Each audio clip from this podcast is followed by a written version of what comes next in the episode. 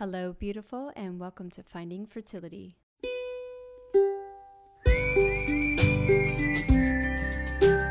I'm your host, Monica Cox from FindingFertility.co, and I created this podcast to help get you to start thinking outside of the box and realize that your infertility might have nothing to do with your lady bits. Rooted in functional medicine and personal experience, Finding Fertility is all about looking at the whole body and finding the root cause of your infertility. Finding Fertility does not diagnose, prescribe, or treat any issues of infertility. But what we do is take a holistic approach and improve your diet and your lifestyle to get you steps closer to creating your dream family. Just by being here with me, listening to this podcast, you're already going down the right path to making your dreams come true. Let's do this together. Hello, beautiful. We are on for another IGTV live, and we're live on TikTok and recording for the podcast. We are multitasking today. I had some really good questions, so I'm going to answer those. We're going to talk a lot about what you can do to improve, maintain your new fertility diet, how to stick with it, and how to analyze any food tests that you've had previously before. I had a really good question about a blood allergy test done. 15 foods showed up. I have eliminated most, but I don't feel any difference other than it helped my eczema only two of them seem to trigger it. Does that mean it's okay to eat the other foods that showed up positive on the test result that don't make me feel that there's a difference. So we always talk about how there's no test out there that's 100% accurate. And I have talked a lot about the difference of just getting an IgG test. And so most of us go out to the store. We can buy these food sensitivity tests now pretty easily. Sometimes, even at the doctor's office, they'll just do an IgG test as well. And the issue with that is that there's actually two types of reactions that you can have. So IgG is important, but it's not a really good, accurate one to know if you have a food sensitivity, a food intolerance, or food allergy. There's all kind of different levels of how foods react in your body. So the first one is the IgG, and that is triggered, it triggers the white blood cells to release a mediators which causes symptoms. Usually these are like right away, like a peanut allergy, and definitely is part of the immune system. The other one is a cell mediate reaction occurring when the white blood cells are independently triggered to release mediators without the involvement of the antibodies. So you definitely want to be testing for two, and that's why it's worth the money if you really want to get a better clue of your reaction to all these food intolerances or which foods you actually need to be eliminating. And so as you guys know, I run the MRT Leap 170, and those tests for both of those reactions. So when you get a food sensitivity test that's just doing the IgG, it's not the best test to know because what's happening too is that you might have eaten a lot of that particular type of food and you know, we always talk about how tests are a snapshot in time and your body might have just been overreacting to it right then and there, but that doesn't necessarily mean it's like a long term inflammatory response. But the other thing that I, you know, really want to make people aware of is that your gut health really controls a lot of your food intolerances and your food sensitivities. So this is excluding anything like a peanut allergy. I know that there's science out there that you can reverse a peanut allergy, but like that's a completely different thing, right? We're not talking about that. With your gut health, if you improve your gut health, you are going most likely to be able to tolerate more foods. I know for me, when my gut health is high, and that means I'm working really hard on maintaining my stress levels, uh, working really hard on my diet, not drinking. There's lots of different factors in keeping your gut healthy. I can have some gluten, um, some high quality gluten. I can't go buy Wonder Bread anymore. That's like an instant no no to me. Um, but maybe some like really nice, slow fermented sourdough or rye bread, and I can tolerate that. If I'm at peak gut health, I can actually tolerate some tomatoes or some paprika, like one helping once a week. And I don't see the reaction that I personally get when I have those nightshades. Now, when my gut health is poor or really low, I can't go near any of that stuff. I get, I don't want to say instant reactions, like I don't flare up in hives or anything, but my stools change within the 48 hours. I can definitely clear a room. That's one of my big symptoms is I am pretty stinky. And I notice when I was about 17, 18, 19, I started getting signs of an ulcer. They never properly diagnosed it and it's never gone away, but my ulcer will flare up when I have those types of reactions. So when you get food sensitivity tests, they're a good guideline and they definitely help to narrow down what you should be eliminating. But once again, it's your body that you really want to listen to. The other thing about this question that I found interesting or is a good piece of knowledge to have is uh, say you do have 15 intolerance, say they were real intolerances. Maybe some were a little bit mild and some were really high. The thing when you are healing is that you want to eliminate as many of those intolerances as you can, even if they're just mild intolerances. And let's say they don't necessarily give you a big reaction to your eczema or your gut health, because the more you're allowing your body to heal, the more time it has to heal and not deal with all the inflammation or even the mild inflammation that you're putting onto your body.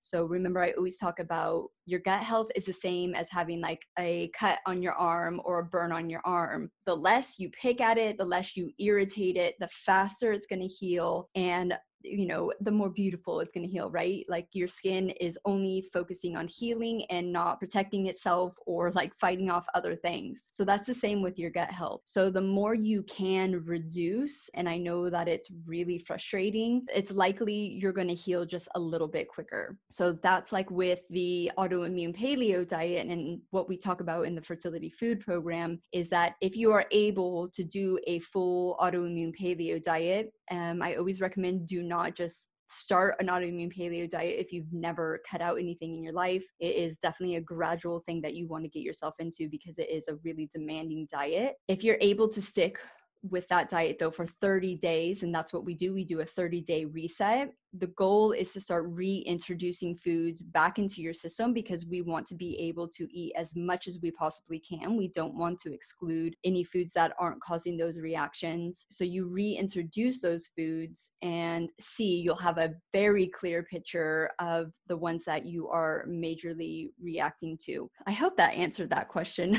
if you really want to know, definitely go invest in yourself. Find a practitioner like me who can run the MRT Leap 1 70 for you or a test equivalent to that standard that is checking those two reactions I did it the hard way. I never had a food sensitivity test. I was already kind of really deep into my journey and I found my food intolerances pretty quickly. I had a lot of them, unfortunately. And I've been able to reintroduce things back into my life. And the elimination, you know, part and phase and all that, like I said, is still really important, even if you have had a food sensitivity test. All the ones that I've run do expose something that you maybe not would have picked up on. Every single one of them has had one or two of the top five food intolerances, which we talk about are dairy, corn, soy, sugar, and gluten. They always have that, but they've always had really random ones that you would never think of. I've seen green beans. I just did a post on Instagram today about avocados. I've seen avocados several times tuna. So there could be some really weird ones, and even like grains that people think are healthy, which they are healthy and they're living this really healthy lifestyle. Those have popped up and they've been highly intolerant to them. And it's been such a bummer for them because, you know, here they are are thinking that they're doing all the right things and for them it's it's not so it is really frustrating diet is one of the hardest things to tackle next to mindset but it's definitely worth it i'm really seeing now especially over on tiktok people coming out and saying you know, I've changed things up. And a lot of them, I mean, for many people in the infertility community, they don't have to go as deep as I had to. Like a lot of people don't have to go autoimmune paleo but they they've put in the time and the effort to you know cut out some some of the things that they kind of know like every, like we know like you got to start being really honest with yourself like you know when something isn't right when you eat it um, so just giving your body the time to really start healing and regenerating, and then you can reintroduce it, and then you can kind of confirm, like, okay, I do not do good on that. And you're also looking out for little symptoms, like do not ignore the snotty noses, do not, eh, you know, ignore the diarrhea. Like those aren't normal. I think a lot of times I was just listening to a little thing about egg freezing and most of the women that were coming on asking questions about egg freezing they all had major issues so you know endometriosis pcos and they were scared about not having children later in life and none of the conversation was centered around health and i just wanted to like chime up and go okay well there's got to be an issue with egg freezing if you're not talking about getting the most healthy eggs you possibly can. We all think that egg health is connected to being young which I'm like a shining example that it has nothing to do or very like it does. I know I don't want to refute the science there, but I couldn't get pregnant at 27. I didn't have healthy eggs at 27 because of my health, not because of my age, and getting pregnant naturally at 36. So we really, really want this is not just about getting pregnant, this is all about your egg quality too. And for many of us dealing with underlying health issues, not only are we dealing with, let's say, you know, I had two issues with my fertility. I had an egg quality and I had my body was rejecting the embryos. And the solution to that was fixing the gut health. So, when you focus on some underlining issues and you are focusing on your gut health, your endocrine system, that's going to spread out to everywhere in your body, including your fertility. So we really have to start looking at that. Do avoid caffeine in general. That seems to be inflammatory for many, right? Yeah, if if you're having too much caffeine, it's an issue for everyone. If you have an intolerance, that's a different thing, but for most people, caffeine increases your adrenaline and it, you know, goes to your adrenals and you get this like massive high and spike and for many people who are dealing with health issues, especially infertility, we are a group of type A women that are like, go, go, go, go, go, is you're just whacking your adrenals again. And that's going to affect your endocrine system. And at the bottom of your endocrine system is your ovaries. So that is the big issue when it's linked to fertility. And it depends on if you are a fast metabolizer of caffeine. I know with coffee, it's a perfect example. If I have a full cup of coffee, like I am like woo, I am like whizzing, spinning everywhere. Like sometimes I get anxiety over it. Like I can't do a cup of coffee, but I have an aunt that can literally drink a cup of coffee at 10 o'clock at night and go to bed.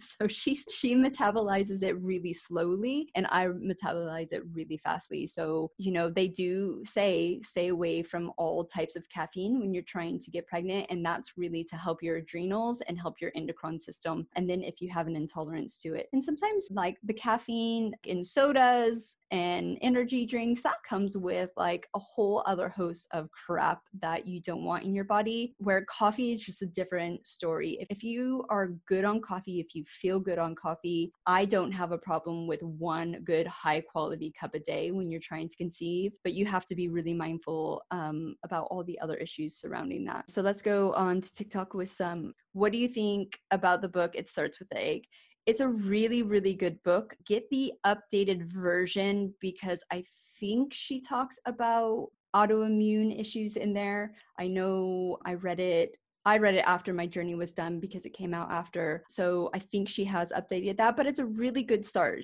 So yeah, it's got a lot of a lot of lot of information in there for you on that.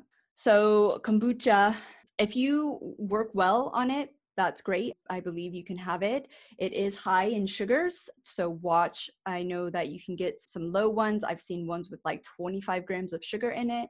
So you definitely want to watch out for the high sugar content in it. I know when people are healing their gut health, some people don't react very well on that. So just watch how you feel and just keep it down to one because obviously it has caffeine in it. Okay, so this is a really good question. Sometimes 30 days is not enough.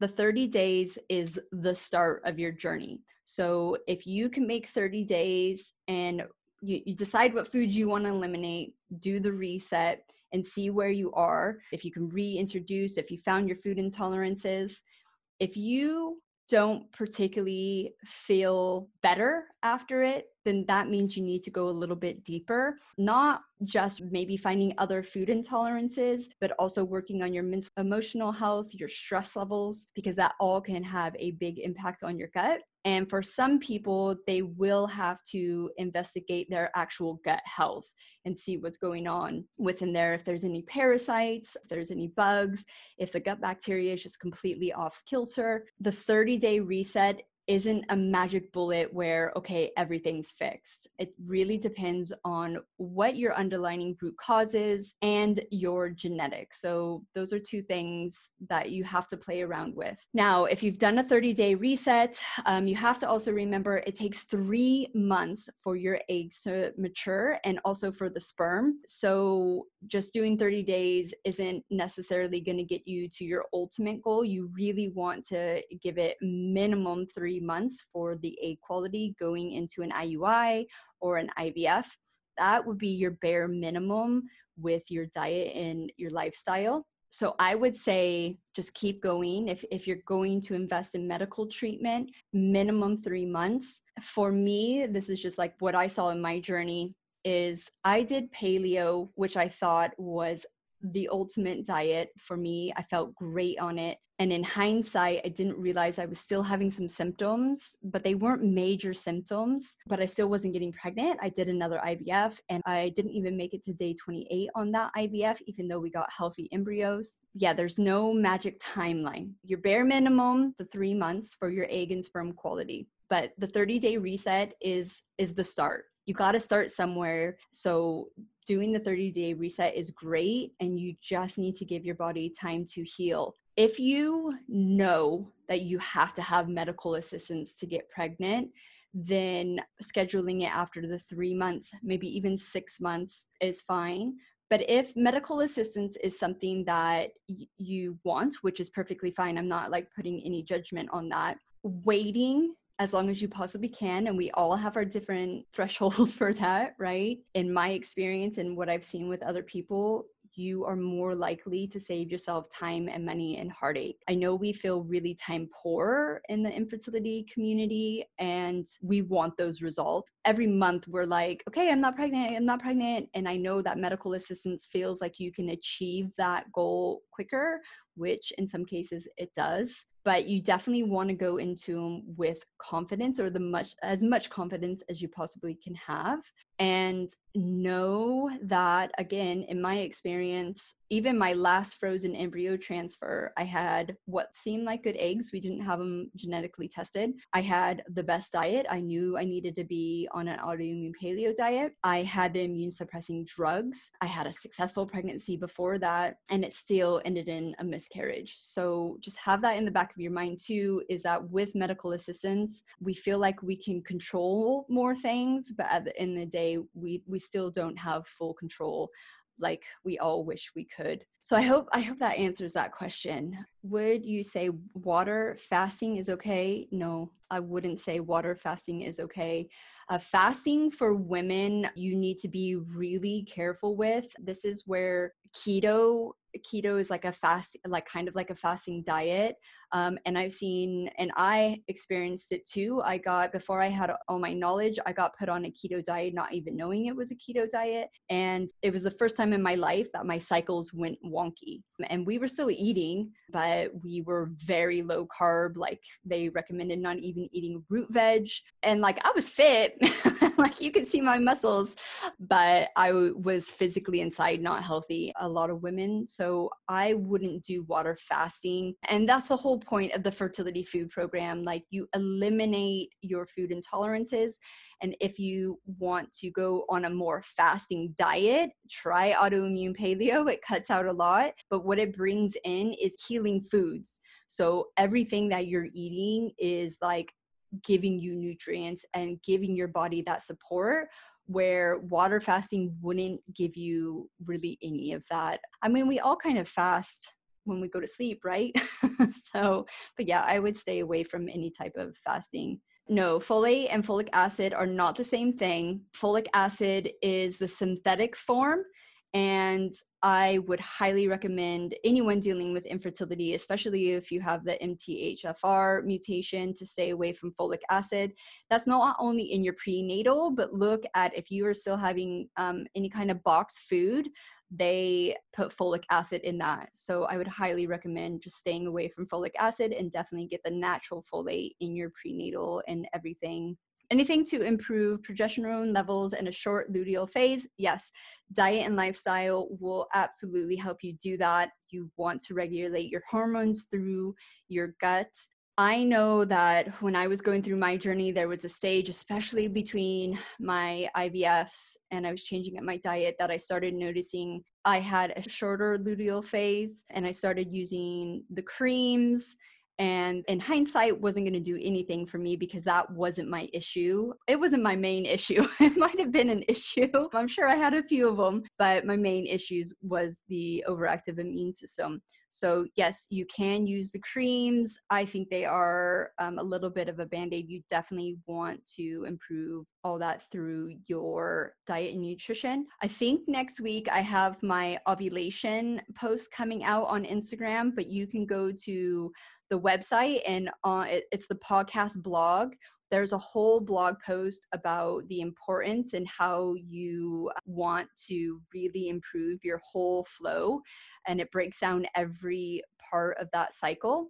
Check that out. It's over on the search box on the right hand side. It's i think it's called fertility tips and you'll see it within that. So there's a lot of um, really good information. What is the connection with gut health and endo so, with autoimmune issues, what your body basically is doing is your gut health has this like, that's your gut, right? This circle.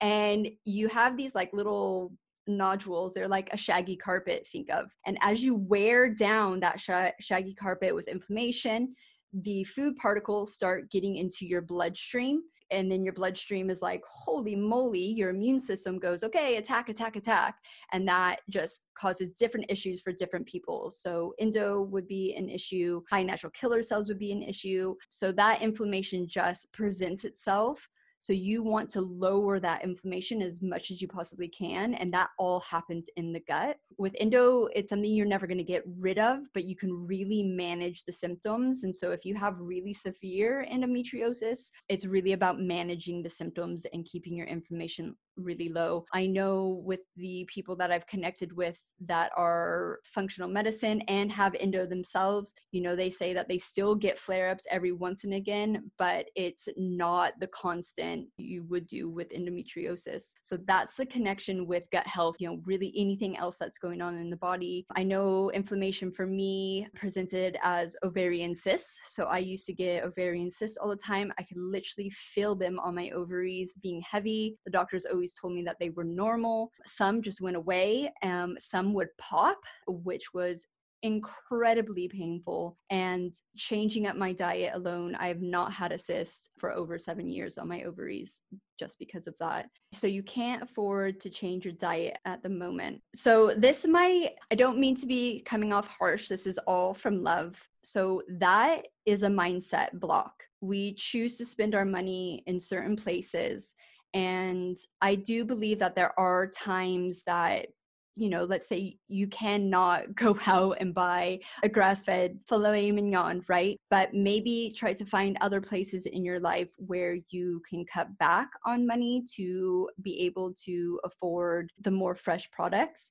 Buying frozen is a really good way to improve your veg intake and not increase the bill. So it doesn't always have to be fresh. A lot of frozen products are actually fresh and then frozen, which actually keeps in the nutrients you want out of them and i know they taste a little bit different but that's just you know one of the things that you can do. I know i've seen on tiktok a vegan guy go in and buy from the dollar tree you know a lot of frozen products. You don't have to buy everything organic. I mean obviously we want to do it as much as possible but just go there's like a 12 30 dozen which i think i have on the blog as well. So try to stay away from the dirtiest fruits and vegetables that hold in the toxins and then just go mm, what you can. So, yeah, a frozen, I would stay away from can. I know they are doing a lot of cans that aren't lined with BPA, so that might be a good option.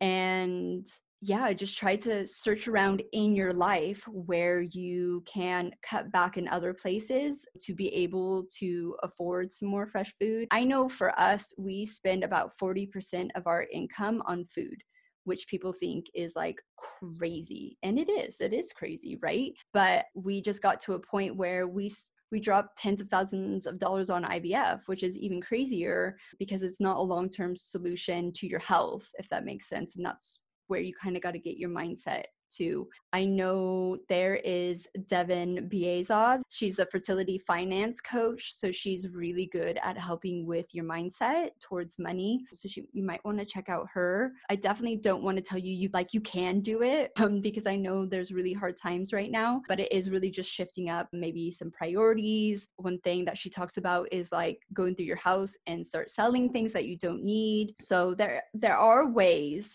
also on top of that there are ways within the supermarkets that you can get food that's a little bit healthier and change it up. Okay let's go back to louise Okay, so prenatals, I've had that twice now. Prenatals, Seeking Health is the brand I represent. Um, their prenatal is amazing. It comes in like a chewable form. I think they've just launched one without something in it. Sorry, my mind's gone completely blank. They have a few different uh, variations. They are definitely on the higher price points. So if you go to my website and download the free PDF, my top three are on there, and I I actually go into supplements a lot on that PDF and why it's so important not to over supplement and the top three supplements that most people should be on and give you information. But Seeking Health is my top one. I know Thorne Basics is a really good um, company. I like them. And I'm just trying to think. The one I took is UK based. Um, it is on there because that's the one I took, but I don't think it's available in America. And I just did TikTok actually about supplements and this is the key things like we just talked about folate over folic acid and you want to look at what else they have added into their ingredients. So we just like look and we go vitamin k vitamin a iron this that that. Okay perfect i need all that. But if you research if you look at what else they put in their supplements as fillers as colors all that type of stuff that's where you need to focus on because most prenatals are going to be about the same. And it's quality it's once again it's an investment, it's something you're taking every single day. I know people think I like nitpick over things, but when you're dealing with long term infertility, when you're dealing with root causes, underlying issues, these are the things that I feel that matter. So uh, we want to put in the time, the effort, and the money because, in the grand scheme of things, hopefully it's going to be a very short short period of your life where you have to make those investments. And in my journey if i would have known this information i, I probably could have saved myself like seven years and tens of thousands of dollars. So it's it's worth it. But look into the ingredients. Celiac yeah they can be contributing to your infertility. So they wouldn't be the cause of your infertility but because you have those underlying autoimmune issues, you really need to dial in on your diet, your lifestyle, and your supplementation to get your body clear of that inflammation. With those underlying causes, you're probably just more genetically susceptible to infertility. Not I'm not saying that everyone who has that deals with infertility, but the way your genetics are set up. So what you would want to be doing is focusing on definitely looking at an autoimmune paleo diet and stress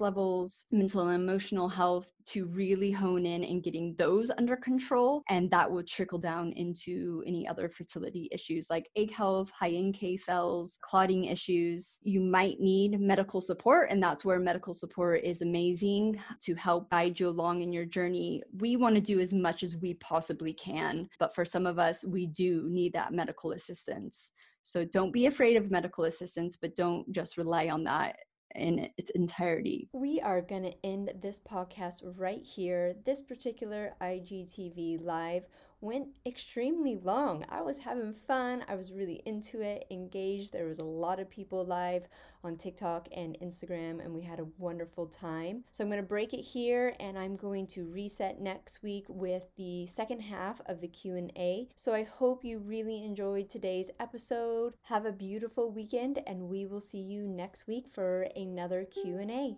Thank you once again for tuning in to the Finding Fertility podcast. If you're loving this podcast, please leave us a rating and review and let us know how this podcast is supporting you to get steps closer to creating your dream family. I hope you have a beautiful weekend and we will see you next Friday for another episode of the Finding Fertility podcast.